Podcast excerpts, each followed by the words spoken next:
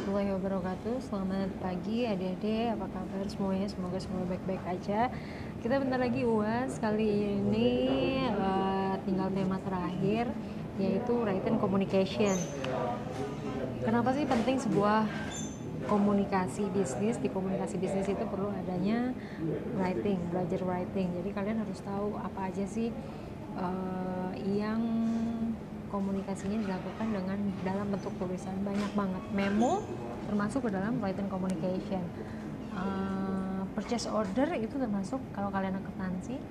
Kalian sering mendengar purchase order itu juga salah satu komunikasi secara writing. Jadi uh, prinsip komunikasi tertulis itu yang penting lengkap completeness konsis consistence ringkas consideration pertimbangan concreteness konkret clarity jelas courtesy sopan sama correctness benar. Jadi ada tujuh prinsip komunikasi yang tertulis. Langkah-langkahnya dalam perencanaan penulisan itu apa aja sih? Pasti setiap kalian nulis kalian harus tentukan dulu tujuan kalian itu apa.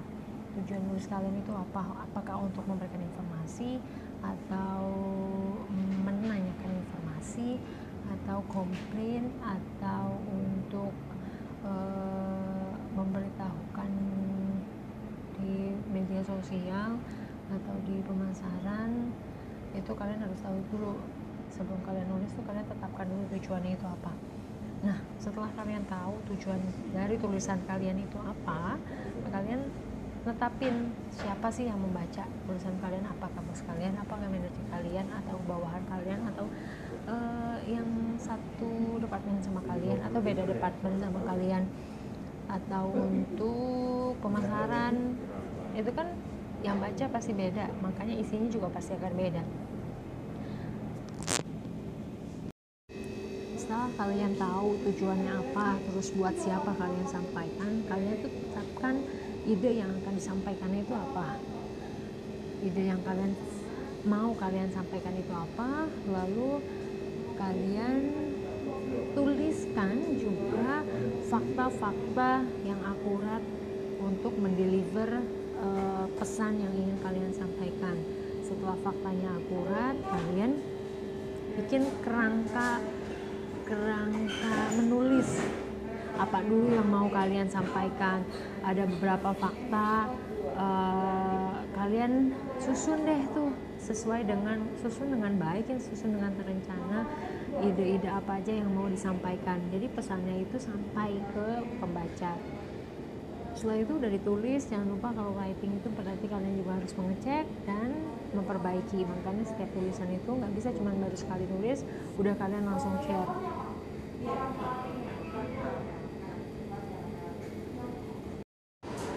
kalian lihat di slide berikutnya itu bisnis letter itu bisa dibagi menjadi dua yaitu permintaan langsung direct request dan yang non direct request bentuk-bentuk dari permintaan langsung itu contohnya ada pesan, ada order, ada kalian komplain, klaim sesuatu, aduan, ada kredit juga, ada undangan. Nah, uh, di dalam permintaan langsung ada yang internal, ada yang eksternal. Berarti kalau yang internal itu uh, permintaan langsungnya langsung ke kom ke company kalian. Kalau yang pihak eksternal berarti berarti uh, dengan orang lain. Makanya contohnya itu order aduan klaim kredit dan undangan. Itu untuk pihak eksternal. Kalau kalian mau menyusun permintaan langsung uh, apa pun itu kalian jangan lupa yang perlu kalian ingat itu adalah penulisan ide utama atau pikiran kalian terus keterangannya dia tadi didukung dengan fakta-fakta ya. Ada pembenaran penjelasan sampai dengan rincian lalu jangan lupa ada penutup. Di slide berikutnya ada pesanan order. Itu contohnya eh, biasanya di sebuah perusahaan di sebuah perusahaan itu ada pesanan. Tadi aku bilang purchase order berarti itu adanya di accounting. Dia mau belanja apa? Belanja ATK dia yang akan mengeluarkan uh, form tersebut. Biasanya dalam bentuk form sih. Paling sederhana sehingga sering dilupakan esensinya. Iya biasanya karena uh, kalau udah internal apalagi order-order kan itu udah dalam bentuk form. Jadi ya udah kita ngikutin aja uh, form yang ada gitu template-nya format bisa bermacam-macam tergantung pihak pemesanan dan penerima pesanan. Setiap company itu pasti beda-beda. Setiap coffee shop itu pasti beda-beda. Walaupun sama juga jual kopi tapi pesanannya itu bisa beda-beda. Cara yang digunakan. Ini ada salah satu contoh suratnya silahkan kalian baca dari uh, contoh dari order atau pesanan. Yang kedua itu ada klaim. Klaim itu aduan ketidakpuasan dapat berkaitan dengan pengembalian barang yang sudah dibeli permintaan permintaan komplit apa ya ganti rugi karena rusak atau minta perbaikan gratis garansi itu juga bisa. Itu dalam contoh klaim. Ini juga saya kasih contohnya bentuk klaim itu seperti apa pesannya harus dikemas seperti apa. Tadi ada tiga pembuka. Apa yang pertama bukan pembuka ide utamanya lalu faktanya keterangannya itu ada fakta pembenaran penjelasan rincian lalu ada penutupnya. Kalian bisa lihat di setiap contoh-contoh surat ini pasti ada uh, ada alur yang seperti itu. Jadi yang perlu diperhatikan dalam surat aduan itu masalah yang dihadapinya itu harus dijelaskan secara rinci ya jangan secara pokoknya laptop saya rusak. Nah rusaknya itu kenapa gitu. Terus apa permasalahannya? Bisa sampai nggak nyala kah? Atau uh, mati sendiri tiba-tiba dalam waktu 5 menit? Nah itu harus dijelaskan secara rinci. Selain itu perlu juga melampirkan informasi pendukung. Terus uh, bukan ada suara sih ini. Bacanya itu dengan jangan menggunakan kalimat-kalimat yang kasar, emosional, yang menunjukkan bahwa kalian itu marah banget ini ada salah satu contohnya juga. Lalu yang terakhir itu ada undangan. Undangan ya kalian udah banyak tahu banyak baca. Kalau undangan itu kan intinya mau mengundang karena pernikahan siapa terus pasti secara lengkap dan rinci apa saja yang ada di undangan tersebut. Itu baru membahas yang uh, secara langsung ya. Secara tidak langsung gini untuk jenis-jenis pesan yang tidak langsung non direct request itu kayak will. Jadi ucapan satu nih ya will ucapan dengan tujuan eh, kalian itu menunjukkan etikat baik dalam hmm, apa ya ya nunjukin bahwa kalian itu beretikat baik akan apa pun lah di keluarga kalian atau dengan relationship kalian itu pesan tidak langsung. Aspek yang harus diperhatikan itu adalah perhatian kejujuran kebenaran. Kayak contohnya ucapan selamat duka cita salam itu ada ada goodwill di sana. Jadi ucapan dengan tujuan menunjukkan etikat baik itu pesan tidak langsung. Terus ada juga tadi ada yang baik goodwill ada juga yang pesan buruk bad news namanya nah upaya bad news ini adalah untuk menolak suatu permintaan secara hati-hati agar tidak menyinggung perasaan. Perasaan sih penerimanya. Contohnya permintaan pergantian produk pengembalian pesanan. Itu kan uh, apa ya itu sebenarnya pesan buruk tapi kalian kemas dengan baik gitu. Itu bisa masuk ke dalam permintaan tidak langsung lalu ada tiga pesan persuasif. Pesan persuasif itu pesan untuk mengubah pendapat sikap. Kita udah kayak udah pernah bahas ya sebelumnya kepercayaan atau perilaku individu atau organisasi.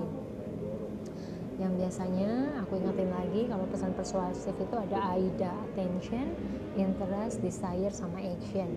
Aku ingetin lagi intentionnya itu perhatian untuk menarik perhatian audiens. Bagian pertama harus menunjukkan bahwa ide pokok pesan tersebut adalah bermanfaat atau menarik interest minat.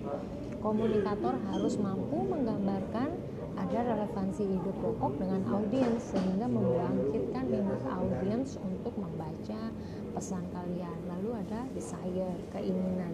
Jadi ini mendukung audiens agar merasa membutuhkan atau mau mengambil tindakan seperti yang diinginkan oleh kalian action tindakan mendesak audiens untuk merespon pesan kalian. Itu masuk ke dalam pesan yang tidak langsung. Lalu CV masuk ke mana? Kurikulum CV lamaran pekerjaan. Lamaran pekerjaan itu termasuk ke dalam written communication penulisan komunikasi untuk bisnis juga. Jadi penulisan lamaran pekerjaan itu ingat ya tiga hal mendasar yang harus dilakukan secara hati-hati dan cermat sebelum melamar pekerjaan. Satu merencanakan perusahaan. Kalian tuh sudah tahu kalian mau kerja di mana. Kalian yang kedua nih kalian cari tahu dulu potensi diri dan apa yang diinginkan dari perusahaan tersebut. Potensi kalian di mana perusahaan itu menginginkan apa terus yang ketiga identifikasi perusahaannya. Cari tahu lagi perusahaan mana yang kira-kira bersedia menerima sebagai pekerja. Nah yang kedua menganalisa potensi diri itu tadi contohnya hmm, keterampilan fungsional keterampilan dalam bidang tertentu yang spesifik. Misalkan kalian sebuah event lulusan event. Terus kalian uh, pernah memimpin pernah membuat event apa. Nah itu keterangan yang harus kalian sampaikan di CV tersebut. Lalu pendidikan formal udah pasti kalian udah tahu ya pernah juga mungkin kalian membaca CV itu pasti ada pendidikan formal dan pengalaman bekerja. Terus ada sifat-sifat personal personal trait tiap-tiap individu kan perlu memahami sifat-sifat dan personal yang dimilikinya. Agresif ke introvert extrovert mudah bergaul ramah dan lain-lain untuk mengecekkan juga apakah sifat-sifat personal tersebut sesuai dengan pekerjaan yang diinginkan. Nah tiga hal itu harus ada atau harus kalian kemas dalam bentuk CV kalian.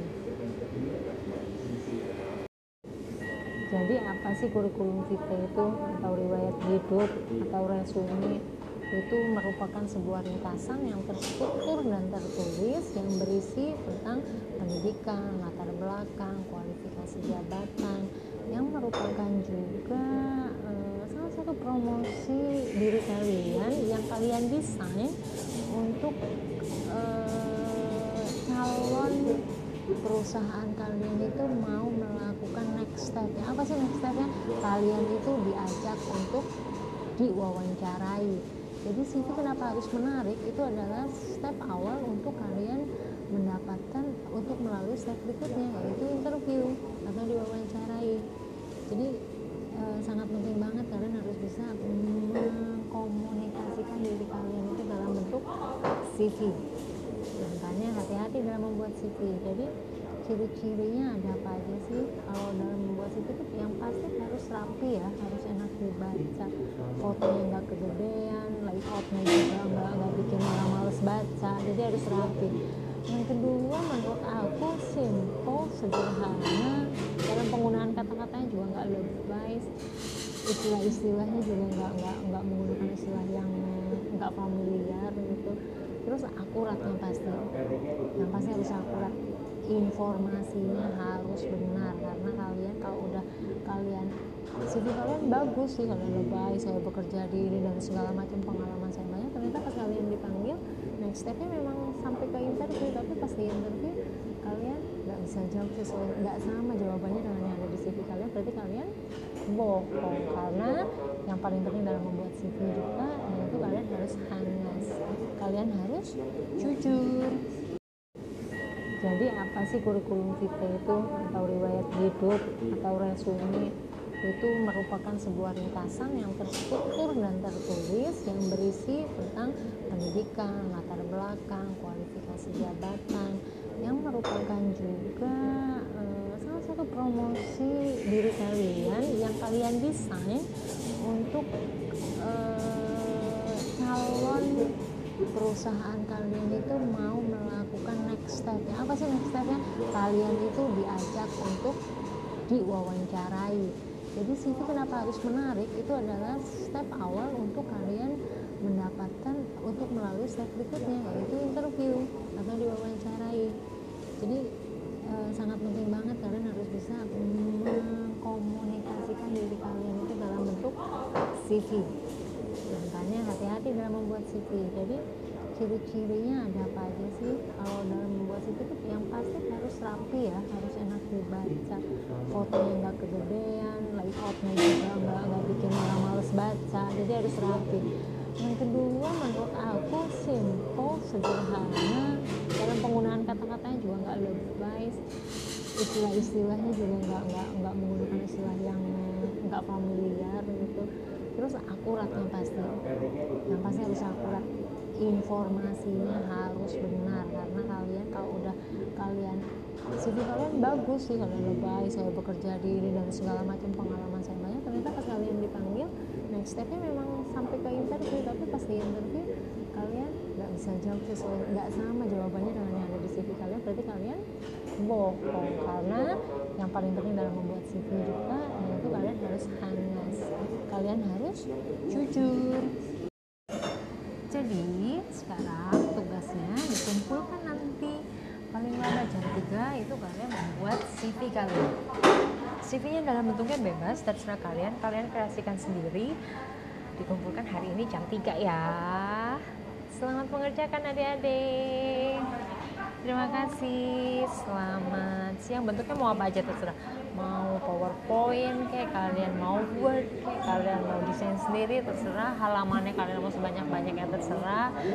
Uh, tapi itu mencerminkan tadi jadi seakan-akan kalian itu melamar sebuah pekerjaan tertentu dan kalian ingin uh, sampai ke next stepnya yaitu saya dibikin penasaran sehingga saya memanggil kalian untuk wawancara. Itu tugasnya CV oke? Okay?